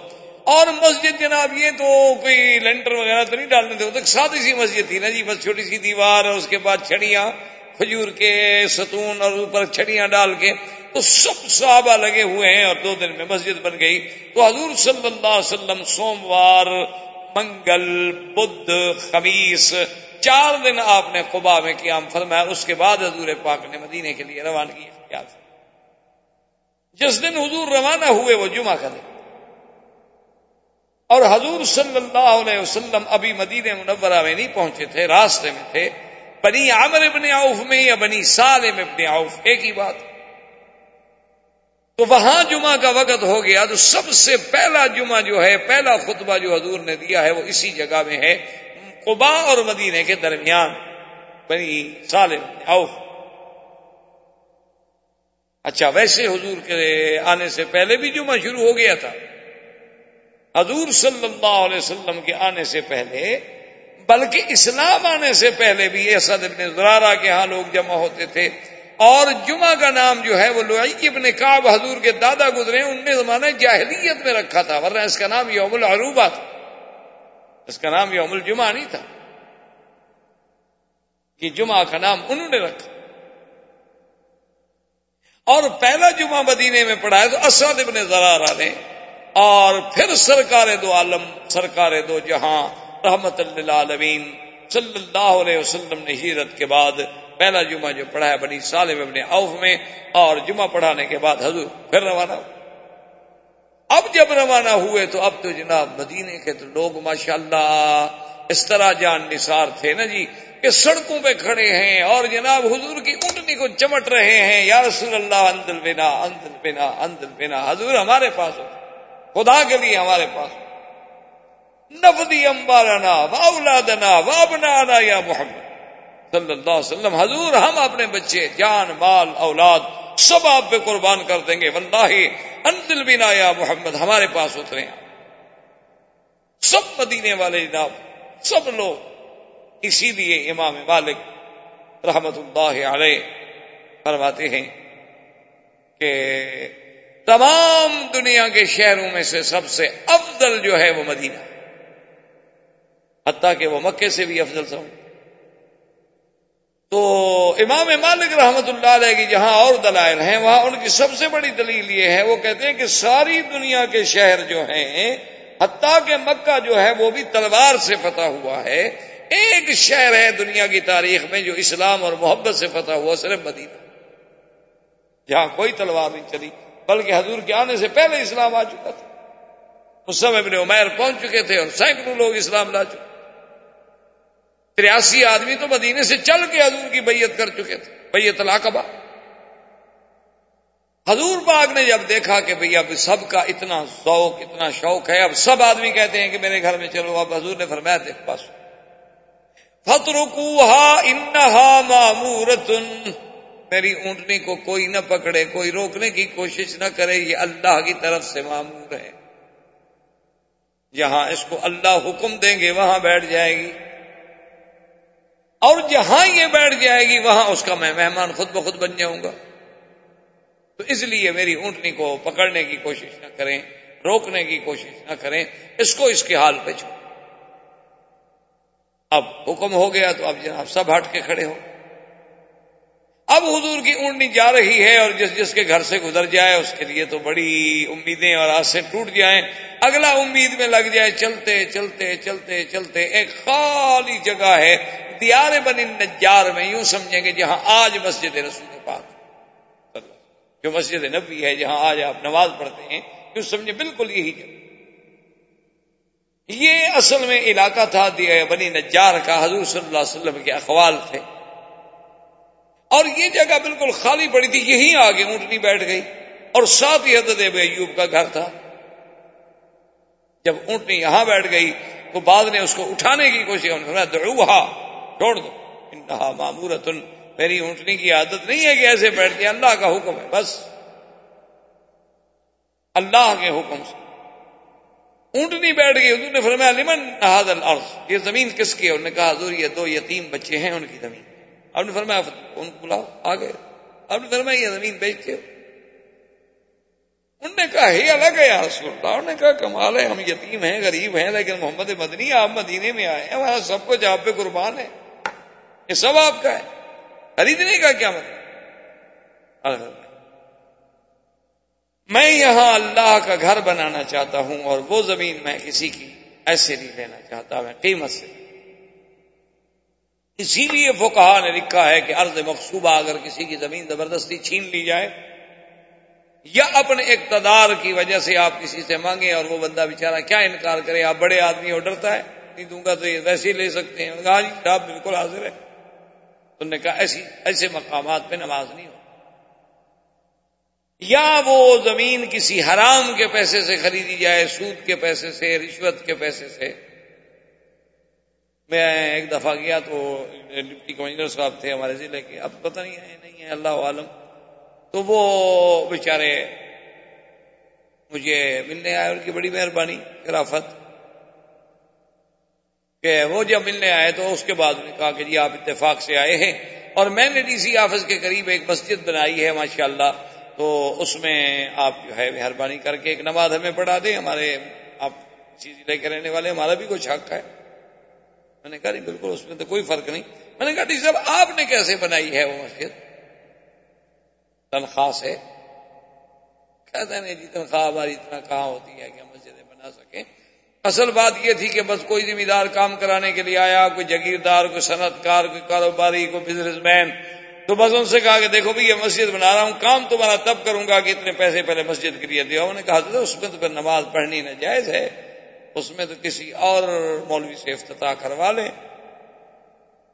یہاں بہت سارے مولوی ہیں ماشاءاللہ، بینکوں کا افتتاح کراتے ہیں، تمہاری مسجد کا بھی کر دیں گے، مرزائیوں کے نکاح پڑھ دیتے ہیں، تو مسجد کے افتتاح کون سی بات ہے، معمولی سی بات، ہر قسم کا مولوی مل جاتا ہے، سرکاری بھی ہوتے ہیں، درباری بھی ہوتے ہیں، علماء سو بھی ہوتے ہیں، علماء حق بھی ہوتے ہیں، اللہ والے بھی ہوتے ہیں۔ میں کہا جی حرام؟ نے کہا بالکل حرام ہے، وہ تو آپ کو ڈپٹی کمشنر سمجھ کے اگلے ڈر کے مارے پیسے دیے، خوشی سے کو دے کے گیا ہے۔ تو اس طرح علماء نے لکھا ہے کہ ایسے طریقے سے بھی جب اللہ کا گھر بنے تو خالص خالص، بلکہ بعض علماء تو یہ کہتے ہیں کہ کوئی خطیب اپنی تقریر سے متاثر کر کے لوگوں سے چندہ وصول کر لے، وہ کہتے ہیں یہ بھی ڈاکے میں شامل ہے۔ ایک آدمی زبردستی ڈاکہ مارتا ہے، ایک آدمی تقریر کے ذریعے سحر کر رہا ہے، حالانکہ وہ دینا نہیں چاہتا تھا لیکن اس کی جیب سے اس نے نکلوا دیا ہے۔ تو نے کہا اس نے طیب نفس سے تو نہیں دیا نا، شرمندگی سے دیا ہے۔ کبھی لوگ کیا کہیں گے اتنا بڑا آدمی بیٹھا ہوا یار اس نے کچھ بھی نہیں دیا، حالانکہ وہ چاہتا نہیں تھا دینا۔ انہوں نے کہا کہ علماء کا یہ کام ہے کہ اپنے مساجد مدارس کی کیفیت جو ہے وہ رکھ دیں لوگوں کے سامنے کہ بھئی مسجد کے یہ ضروریات ہیں، مدرسے کی یہ ضروریات ہیں، اللہ جس کو توفیق دے دیتے ہیں۔ لیکن آج کل مشکل تو یہ ہے نا جی، آگے لوگ بھی تو ایسے ہیں نا ماشاءاللہ، کرے کیا؟ انہوں نے کہیں سینما بنانی ہو، کلب بنانا ہو، دیکھیں جناب ماشاءاللہ سال کی تنخواہ لگا دیں گے، مسجد کے لیے کہو تو ایک مہینے کی دینے کے لیے تیار ہیں۔ پھر ان کو مولوی بھی الحمدللہ ایسے ہی ٹکرتے ہیں، اللہ کی رحمت۔ آخر انہوں نے بھی وصول تو کرنا ہے. تو اب جناب جب حضور صلی اللہ علیہ وسلم نے وہ زمین اب حکم دیا فوراً مسجد بناؤ اور اپنا فرمایا ابو ایوب ہم مہمان تمہارے کیونکہ گھر تمہارا قریب, یہ تمہارا نصیب ہے کہ اونٹنی یہاں بیٹھ. حضرت ابی ایوب انصاری کا گھر جو تھا حدیث میں آتا ہے طابقین, دو منزلہ تھا, یعنی دو کمرے نیچے ایک دو کمرے اوپر تھے. تو اس نے کہا کہ یا رسول اللہ آپ تو اوپر رہیں گے ہم نیچے رہیں. آپ نے فرمایا کہ نہیں یہ نہیں ہو, ہم رہیں گے نیچے تم رہو اوپر, کیونکہ ہمیں تو لوگ ملنے کے لیے آئیں گے اور جب آئیں تو اوپر چڑھیں اور اتریں اور اوپر چڑھیں اور اتریں, تمہارے لیے بھی مشکل ملنے والوں کے لیے بھی مشکل ہمارے لیے بھی مشکل, لہذا ہم جو ہے وہ تو نیچے رہیں گے تم اوپر رہو. ٹھیک. حضرت ابی ایوب نے اپنے بیوی سے کہا کہ بات سنو, اگر ہم اوپر ہیں اور حضور نیچے ہیں ایک تو یہ ادب کے خلاف ہے کہ ہم حضور سے اعلیٰ ہوں, اور دوسری بات یہ ہے کہ ہمارے پاؤں کی آواز سے حضور کے آرام میں خلل نہ پڑے, اور تیسری بات یہ ہے کہ جب یہاں ہم کھڑے ہیں پتہ نہیں یہی عین نیچے حضور بیٹھے ہوں, اس لیے دیوار کے ساتھ لگ کے سو جاؤ. دیوار کے ساتھ لگ کے سو گئے. اچھا خدا کی شان ہے, ان کا سر جرا, ان کے گھر میں ایک مٹکا تھا بڑا پانی کا جو اوپر رکھا ہوا تھا, تو وہ ٹوٹا. وہ جب ٹوٹا تو اس کا پانی جب نکلا تو اب پانی کیسے روکیں جی, پہلے والے کو یہاں والے سسٹم تو نہیں تھے نا, آج کل باقاعدہ مواسیر لگے ہوئے تھے اور نفایات تھے اور یہ تھا اور وہ تھا. وہ تو سادے سودے سے گھر ہوتے تھے, مٹکے بھر کے لاتے تھے, مشکیدے کندھے پہ رکھ کے بھرا کرتے تھے. ان کے پاس ایک ہی لحاف تھی جو سردی میں وہ ڈالا کرتے تھے. تو جلدی سے ابی ایوب نے وہ لحاف اٹھا کے اسی پانی پہ ڈال دی کہ پانی اگر نیچے بہتا ہے تو کہیں حضور کے لیے تکلیف کا باعث نہ ہو, اور اس کے سوا کوئی لحاف نہیں تھا. اور مدینے کی سردی پر آپ جانتے اسی طرح سردی میں رات گزار دی بغیر لحاف کے, لیکن حضور کے آرام کا خیال رکھا. صبح جب ہوئی تو حدیث میں آتا ہے, ایک روایت میں ہے کہ ابو ایوب نے کہا اور ایک میں ہے کہ حضور نے فرمایا کہ ابو ایوب معلوم ہوتا ہے کہ تم رات کو سو نہیں سکے. انہوں نے کہا حضور بات تو بالکل ٹھیک ہے, ہم ادب سے کیسے سو. آپ مہربانی فرمائیں, آپ اوپر منتقل ہو جائیں اور ہمیں جو ہے مہربانی فرما کے نیچے رہنے دیں. وہ آنے جانے والی تکلیف تو برداشت ہو سکتی ہے, لیکن ہم یہ کیسے برداشت کریں گے ہم یہ اعلیٰ اعلیٰ رسول اللہ ہم آپ سے اوپر رہیں. یہ عشق کی بات ہوتی ہے, یہ محبت و ادب کی بات. اور صحابہ میں جتنی ادب تھا اس کا تو سوچا بھی نہیں جا سکتا. اسی لیے ایک صحابی فرماتے ہیں کہ میں نے ایک شخص سے پوچھا کہ حل انت اکبر ام رسول اللہ, کہ بھئی تم بڑے ہو یا حضور. کیا پوچھ لیا جاتا ہے, ایک سوال ہوتا ہے عمر میں, یعنی آپ عمر میں بڑے ہیں یا حضور صلی اللہ علیہ وسلم پر زیادہ ہے. اب اس میں پوچھنے والے کے دماغ میں یہ قطعاً تصور ہی نہیں ہو سکتا کہ نعوذ باللہ وہ شان میں تقابل کرائے. کون نبی کے شان کا مقابلہ کرے؟ وہ جانتا ہے اللہ کے نبی کے شان کا مقابلہ. وہ تو صرف یہ پوچھ رہا ہے بے اعتبار سن, بے اعتبار عمر کے, کہ بھئی تم عمر میں بڑے ہو یا حضور پاک بڑے ہیں. دیکھیں ادب کا تقاضا, کتنا پیارا جواب دیتا ہے. اس نے کہا ورسول اللہ اکبر وانا اقدم منہ میلادا, کہ بڑے تو میرے حضور ہیں لیکن پیدا میں ان سے پہلے ہوں. اندازہ کریں اس شخص نے یہ لفظ بھی گوارا نہیں کیا کہ یہ کہتے کہ میں بڑا ہوں. آج تو ادب سے ہم محروم ہو گئے ہیں نا. آج تو لوگ نبی کا نام ایسے لیتے ہیں جیسے کہ وہ اپنے رشتے دار کا نام لے رہے ہیں. اتنی گستاخی, اتنی بے ادبی کہ, اور عاشقوں کا یہ عالم تھا کہ اگر ہزار بار بشویم دہن بمشک و گلاب ہنوز نام تو گفتن کمال بے ادبیست. ورنہ جامی کہتا ہے یا رسول اللہ 1000 دفعہ اگر میں اپنے اس منہ کو ارک گلاب سے دھو کے تمہارا نام لوں پھر بھی ڈر لگتا ہے کہیں بے ادبی نہ ہو جائے, میری گندی زبان سے نام محمد مصطفیٰ کیسے لوں. یہ عشق کی بات, ورنہ نام تو لیتے تھے, صحابہ بھی پڑھتے تھے. یہ مقام عشق تھا. یہ مقام ادب تھا، یہ مقام محبت تھا کہ حضور صلی اللہ علیہ وسلم کے اوپر ہم کیسے رہیں بھی، حالانکہ حکم تو حضور کا تھا، آپ نے فرمایا کہ اوپر چلے جاؤ، تو حضور صلی اللہ علیہ وسلم نے مسجد نبوی میں یہ سب سے یعنی پہلی مسجد مسجد قباء، اور اس کے بعد جو مسجد ہے وہ مسجد نبی ہے، مسجد رسول اللہ صلی اللہ علیہ وسلم، اور وہ مسجد بھی کیا تھی؟ کچی دیوار اور کچی اینٹیں، حتیٰ کہ ایک حدیث میں آتا ہے کہ سب صحابہ جب اٹھا رہے تھے تو ایک ایک لبینہ، اما عمار فانه يحمل لبنتين، کہ حضرت عمار جو تھے وہ دو دو اینٹیں اٹھا، جب حضور نے دیکھا نا ان کی اینٹیں تو آپ نے فرمایا عمار، آپ نے دعا دی کہ بارک اللہ لک، اور اس کے بعد کہا عمار لیکن بات یہ ہے عمار تقتله فئۃ الباغی، تمہیں ایک باغی جماعت قتل، یعنی ایک طرف اتنی بڑی خبر ہے، ایک طرف دعا بھی، اور علماء نے کہا اسی میں یہ بھی دعا تھی نا، حضور اس کی شہادت کی خبر دے رہے ہیں، اور شہادت کا مرتبہ ہو کتنا عظیم مرتبہ، اور دوسرا حضور یہ بھی بتلا رہے تھے کہ تم علامت و حق کو باطل کی، کہ تمہارے قتل کرنے والے باغی ہوں گے اور تمہاری اعانت کرنے والے حق پہ ہوں گے، کہ تم جیسے آج اللہ کے گھر بنانے میں اتنے ذوق شوق سے لگے ہوئے ہو نا، اسی طرح اللہ تمہیں علامت بنا دیں گے، الفارق بین الحق والباطل۔ تو حضور صلی اللہ علیہ وسلم کی مسجد اور اس کے ستون کیا تھے؟ کھجور۔ چھت کیا تھی؟ کھجور کی چھڑیاں۔ اور منبر کیا تھا؟ ایک جزو نخل، کھجور کا ایک تنا، ایک کھجور کا تنا جو ہے وہ منبر بنا دیا گیا، اور حضور اسی کے ساتھ مل کر اپنی پشت مبارک لگا کے خطبہ پڑھتے تھے۔ یہ منبر تھا، بیٹھنے کی تو جگہ نہیں، بس کھڑے، بیٹھنے کے لیے تو کوئی جگہ نہیں، حتیٰ کہ وہ حدیث مبارک میں صحیح واقعہ ہے کہ ایک عورت آئی، اس نے کہا کہ یا رسول اللہ اندی نجارن، میرے پاس میرا خادم جو ہے وہ درخان کا کام کرتا ہے، اگر اجازت دو تو آپ کے لیے ہم منبر بنا دیں، کیونکہ آپ کھڑے کھڑے خطبہ پڑھتے ہیں، کچھ تو استراحت ہو، اس کے بعد چلو آدمی بیٹھ سکے، تو آپ نے اجازت دے دی، تو سب سے پہلے منبر حضور کے لیے بنایا گیا، تو اس عورت نے بنایا، وہ لکڑی کا تھا، اس کے 3 درجات۔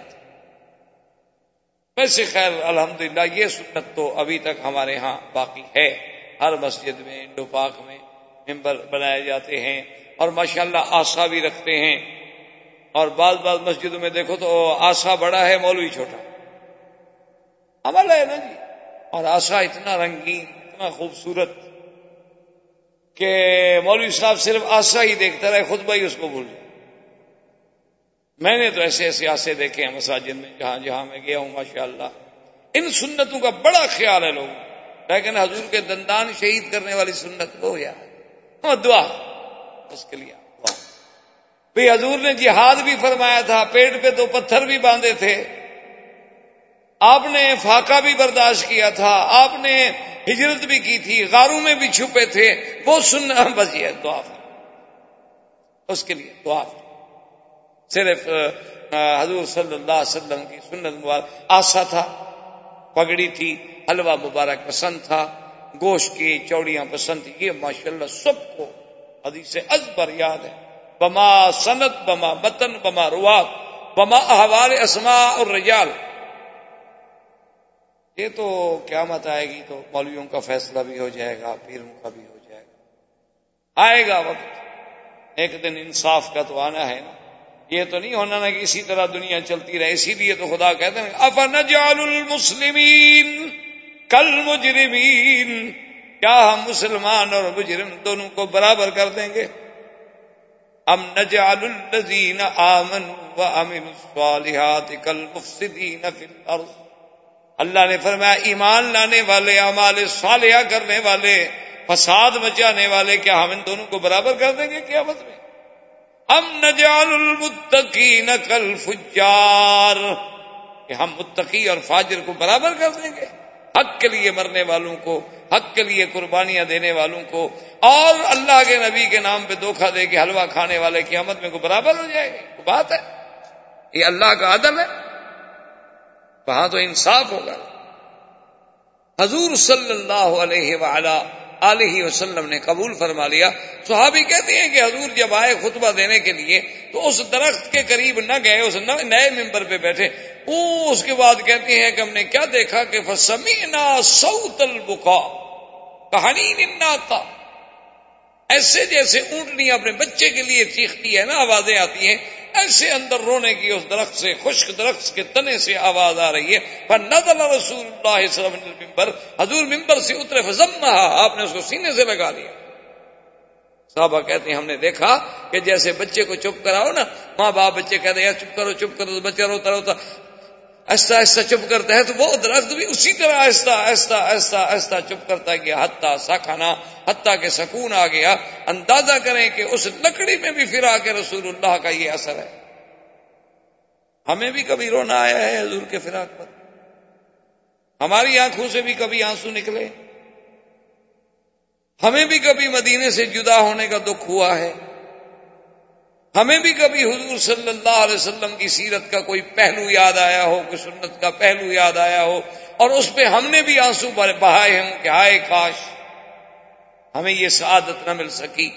حضور صلی اللہ علیہ وسلم کے لیے تو پتھر تھے، جبادات تھے، نباتات تھے، ہر بات میں یعنی اللہ نے جب تمیز پیدا کی اور جب اس میں شعور و ادراک پیدا کیا تو اس کو بھی حضور صلی اللہ علیہ وسلم کی قدر و منزلت کا پتہ چلا۔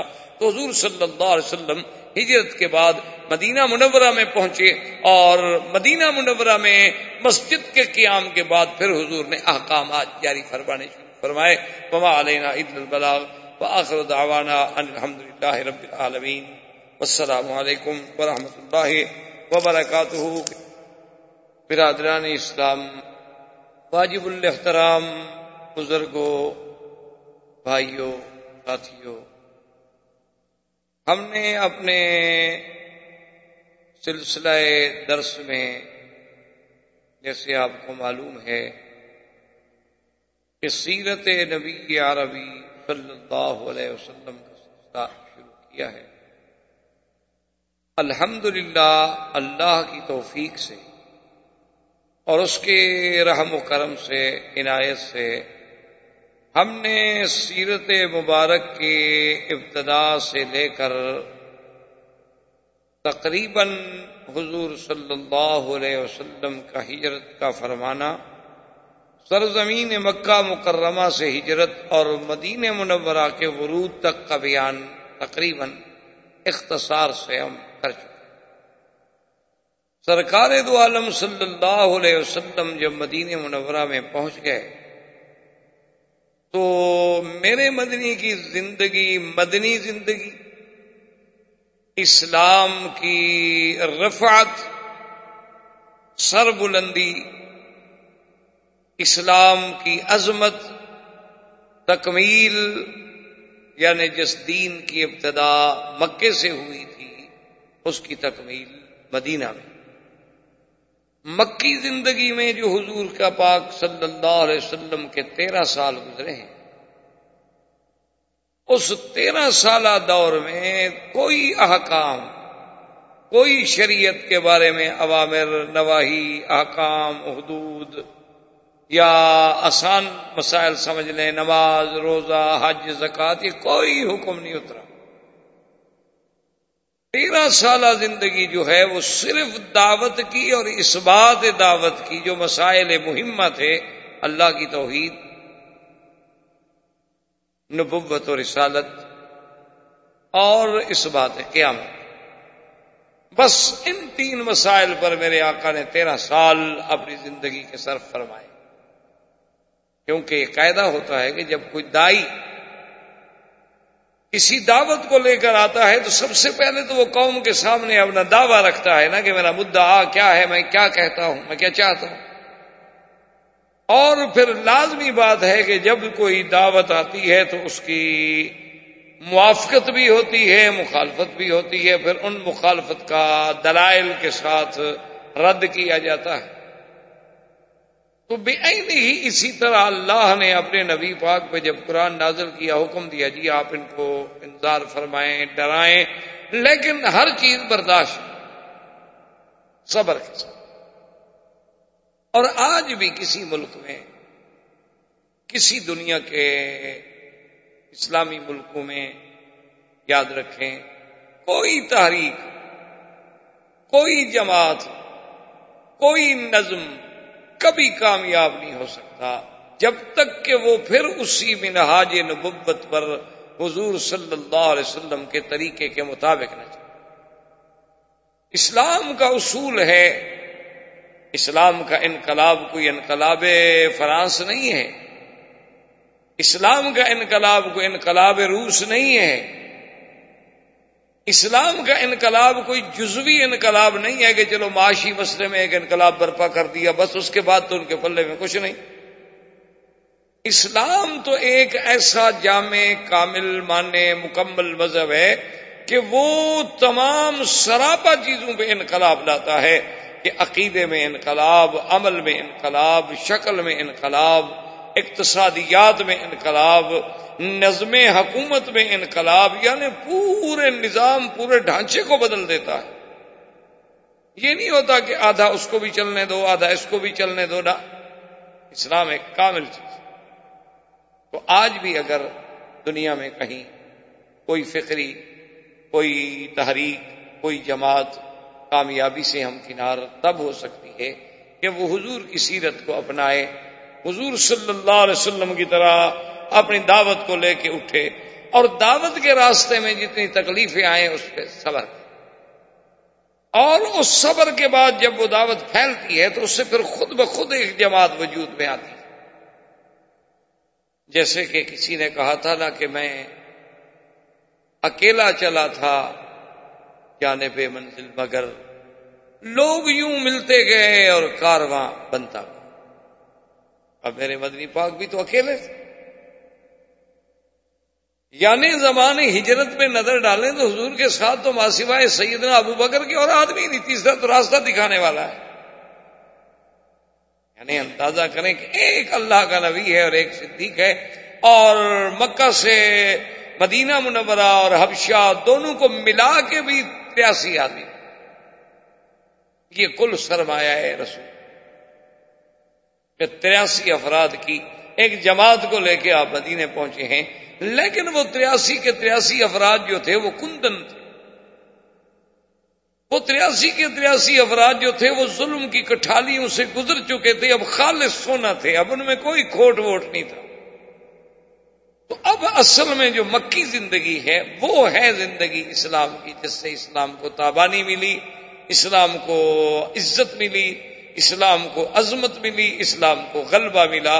اسی لیے امام مالک رحمۃ اللہ علیہ جمہور ائمہ کے خلاف ہیں، وہ کہتے ہیں کہ ساری دنیا میں مدینہ منورہ جو ہے سب سے افضل، حالانکہ جمہور کا مسلک یہ ہے، جمہور سے مراد ہوتا ہے کہ جس طرف صحابہ زیادہ ہوں، مثلا 2 صحابی ایک طرف ہیں، 10 صحابہ ایک طرف ہیں، صاحب بات ہے کہ جمہور سے مراد 10 صحابہ ہیں، 4 ائمہ میں سے 3 امام ایک طرف ہوں اور ایک طرف ہو تو بات یہ ہوتی ہے کہ جمہور ایک طرف، اور پھر ان کی بات میں وزن ہوتا۔ تو اب جمہور کا مسلک تو یہ ہے، امام ابو حنیفہ رحمۃ اللہ علیہ، امام شافعی، امام مالک رحمۃ اللہ علیہ، امام احمد بن حنبل رحمۃ اللہ علیہ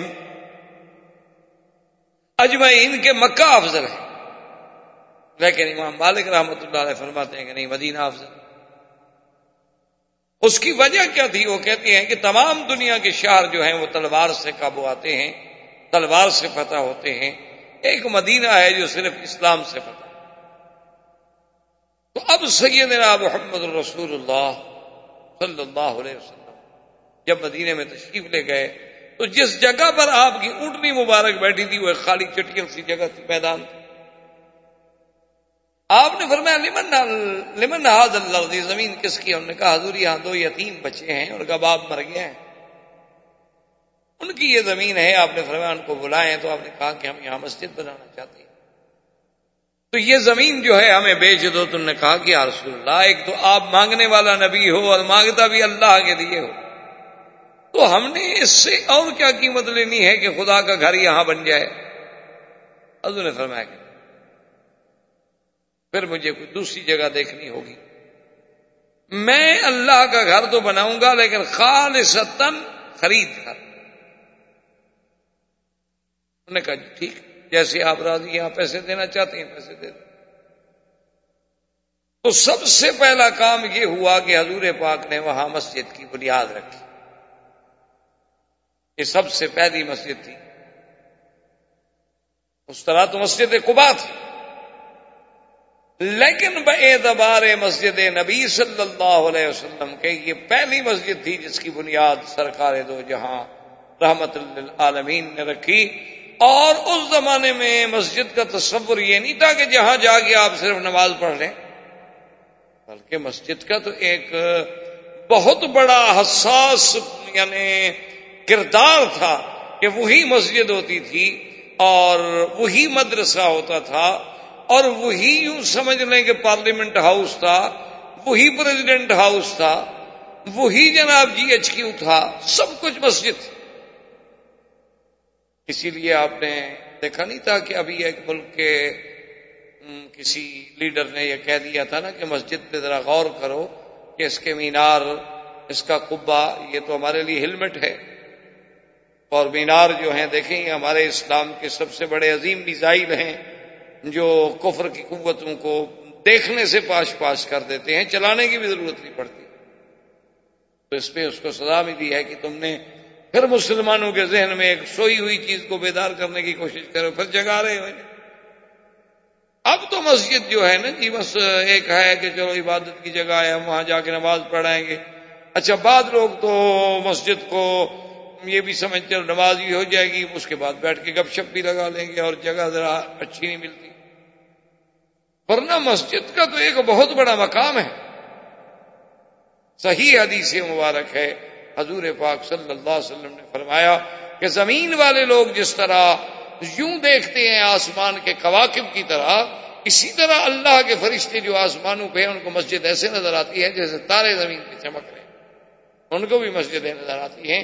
یہ تو منارہ نور ہے، یہ تو منارہ اسلام ہے، یہ تو اساس اسلام ہے اور یہ مراکز اسلام ہیں۔ سب سے پہلے حضور نے مسجد کی بنیاد رکھی اور اس میں پہلا مدرسہ قائم ہوا جس کو مقام صفہ پر اصحاب صفہ جو وہ لوگ تھے مہاجرین جن کا کوئی کسی قسم کا ذریعہ، ماوا، ملجا، ٹھکانے کا کوئی سبب ہی نہیں۔ سب سے پہلا کام یہ ہوا کہ اللہ کی مسجد میں مدرسہ قائم کیا۔ اسی لیے آج تک اہل حق کے جو علماء ہیں ان کا وہی تصور ہے۔ آپ نے دیکھا ہوگا لوگ انہیں اب بھی پاگل سمجھتے ہیں کہ دیکھو جی یہ مولوی ہیں، اتنا دنیا ترقی کر گئی اور ابھی تک یہ وہی بیٹھ کے گھر میں بخاری شریف اور مشکاۃ شریف اور لوگوں کو کافیہ نحو پڑھا رہے ہیں۔ لیکن یہ کتنے بیچارے کم عقل لوگ ہیں مولوی، اب بھی دیکھو وہی مسجدوں میں پڑے ہوئے ہیں، وہی مسجد کا مصلی، وہی مسجد کا مینار، وہی مسجد کا حجرہ۔ حالانکہ اصل وجہ کیا ہے کہ ان کے سامنے سیرت رسول عربی نہیں۔ جن کے سامنے سیرت رسول عربی ہوتی ہے وہ سمجھتے ہیں کہ اللہ کے نبی کے جو وارث ہیں العلماء ورثۃ الانبیاء، یہ تو پھر اسی کی تعداد کو لے کے چلیں گے نا جو حضور سے ہمیں ملی ہے۔ حضور سے ہمیں کالج تو ملا نہیں، ورنہ ہم بھی کالج لے کے چلتے۔ حضور سے ہمیں کوئی کانوینٹ سکول نہیں ملے، کوئی چیفس کالج نہیں ملے، کوئی اپنا جو ہمیں پرائمری سکول نہیں ملے، ہمیں تو یہ ملا یا مسجد ملی یا دین کا مدرسہ ملا۔ تو اللہ نے جہاں موقع دیا ہم نے مسجد بھی بنائی، مدرسہ بھی بنایا۔ تو وارث تو وہی چیز دے کے چلے گا نا جو اس کو مورث سے جائیداد بھی ملی ہے۔ کسی کو باغ ملا، کسی کو زمین ملی، کسی کو جائیداد ملی۔ اب جن لوگوں کے مقدر میں ہے ہی مسجد و مدرسہ تو اور کیا جائیداد لے کے غریب آگے جائیں؟ آپ ان کو برا کہیں، آپ ان کو دقیانوسی کہیں، آپ ان کو پرانے خیالات کا آدمی کہیں، آپ کی جو مرضی ہے، لیکن ان کے پلے میں تو یہی میراث ہے۔ اگر اسی طرح پرانے ہونے کا دماغ آ گیا تو پھر تو کل کوئی دہریہ یہ بھی کہہ سکتا ہے ان کا خدا بھی بہت پرانا ہو گیا، ہزاروں سال گزر گئے تو خدا بھی نہیں ڈھونڈے، اور ان کا نبی بھی بہت پرانا ہو گیا، 1400 سال گزر گئے، ابھی تک ایک لیڈر پہ کھڑے۔ وہ تو یہ بھی کہے گا بھئی ان کا کعبہ تو بہت ہی پرانا ہو گیا، وہ تو زمین پیدا ہوئی تو کعبہ آ گیا۔ تو پھر اگر آپ نے پرانی چیزیں ساری چھوڑنی ہیں تو پھر آپ کی مرضی ہے، ورنہ ہم تو مجبور ہیں، ہمارے دامن میں میراث رسول کے علاوہ اور کچھ چیز ہم کریں تو کیا کریں، ہم مجبور ہیں، آپ ہمیں معذور سمجھیں۔ بجائے اعتراض کرنے کے، لیکن ہر آدمی کوئی لاڈمی کالے کا وارث ہے، اس کا قانون لے کے چل رہا ہے۔ اسی طرح کوئی شیکسپیئر کا وارث ہے، اس کے پاس آپ کو شیکسپیئر کی نظمیں ہی ملیں گی نا۔ اسی طرح کوئی اسٹالن کا، کوئی لینن کا، کوئی کسی کا، کوئی ماؤ کا، کوئی چاؤ کا۔ تو ہمارے پلے میں تو محمد مدنی کی سیرت ہے، ہم کہاں جائیں؟ ہم یہ دیکھتے ہیں کہ مدینے پہنچنے کے بعد سب سے پہلے حضور نے مسجد بنائی، مدرسہ جاری کیا، اور اس کے بعد فرمایا کہ انصار و مہاجرین کو بلائیں، آخا بین المہاجرین والانصار، فرمایا کہ بھی آؤ، آج اللہ کا نبی تمہارے درمیان میں ایک فیصلہ کر۔ انصار حاضر ہو گئے، انہوں نے کہا جی ہاں۔ آپ نے فرمایا دیکھو، یہ میرے آنے والے مہاجرین جو ہیں یہ لٹ پٹ کے آئے ہیں، اخرجوا من دیارہم و اموالہم، ان کو تو ان کے مال بھی چھین لیے گئے، اور حویلیاں، گھر، دیار، بچے، سب کچھ، یہ تو لٹ پٹ کے تین کپڑوں میں آئے، لیکن اللہ نے آپ لوگوں کو تو گھر دیا ہے، آپ جو ہیں گھر والے ہیں، یہ آپ کے مہمان ہیں اور آپ کے بھائی ہیں، ایمان والے ہیں، اور سب کچھ چھوڑ کے یہ اسلام کے لیے، مدنی سرکار کی محبت کے لیے یہاں آئے ہیں، تو میں یہ چاہتا ہوں کہ ایک انصاری اور ایک مہاجر، ان کو ہم آپس میں بھائی بھائی بنا دیں۔ انصار نے کہا آمنا یا رسول اللہ، بالکل ہم تو حاضر ہیں۔ نے کہا یا رسول اللہ بالکل آپ کا حکم ہے، بالکل ہم، بالکل بقلبنا قلوبنا، ہم اپنے دل سے راضی ہیں۔ اب حضور نے اس کو کہتے ہیں مواخات، یعنی آپ نے مہاجر اور انصار کے درمیان میں مواخات قائم کی۔ ایمان سے کہیں، کیا اس میں درس نہیں تھا کہ ہم آج تک بھی مہاجر مہاجر ہے اور انصار انصار ہے؟ ہمارے درمیان میں یہ جو دیواریں کھڑی ہیں کیوں ہیں؟ ورنہ اللہ کے نبی تو اللہ سے بھی دعا مانگ سکتے تھے نا کہ مہاجروں کے پاس کچھ نہیں ہے، میرا اللہ کو آسمان سے بھیج دو، تو کیا مشکل تھی؟ اب اگر اس سرزمین سے پیٹرول نکل سکتا ہے، سونا نکل سکتا ہے، اور بڑی بڑی معدنیات نکل سکتی ہیں، اب اس ملک کی ریت کو بھی اللہ نے قیمتی بنا دیا ہے، تو کیا اللہ اپنے نبی کے لیے نہیں دے سکتے؟ لیکن امت کو تعلیم دینی تھی کہ ہمارا سب سے بڑا رشتہ جو ہے وہ ایمان کا رشتہ ہے۔ جب وہ ایمان کا رشتہ ٹوٹ جائے گا تو پھر مہاجر مہاجر ہوگا، انصار انصار۔ جب وہ ایمان کا رشتہ ٹوٹ جائے گا تو پھر کوئی ہندوستانی ہوگا، کوئی پاکستانی ہوگا، کوئی افغان ہوگا، کوئی سید ہوگا، کوئی پشتون ہوگا، کوئی سندھی ہوگا، کوئی تاجک ہوگا، کوئی ازبک ہوگا، کوئی پشتو بولنے والا، اردو بولنے والا، پھر یہ سارے جھگڑے پیدا ہو جائیں گے۔ اللہ کے نبی نے سب سے پہلی بنیاد یہ رکھی کہ اس تفریق کو مٹا ڈالو، ان کو بھائی بناؤ۔ اسی لیے حدیث مبارک میں ہے کہ ایک دفعہ مدینہ منورہ کی زندگی میں اوس و خزرج بڑے قبیلے تھے جو انصار میں تھے، پھر انصار کے سب الحمدللہ اسلام میں آ گئے، یہ بہت بڑے قبیلے تھے۔ ان کی آپس میں کچھ جھگڑا ہو گیا تو ایک اوس والے نے پکارا اپنے قبیلے کو، خزرج والے نے پکارا اپنے قبیلے کو۔ پرانے دور میں تو یہی تھی نا، ہر آدمی اپنی قوم کو پکارتا تھا۔ تو وہ دونوں جناب تلواریں لے کے نکل آئے۔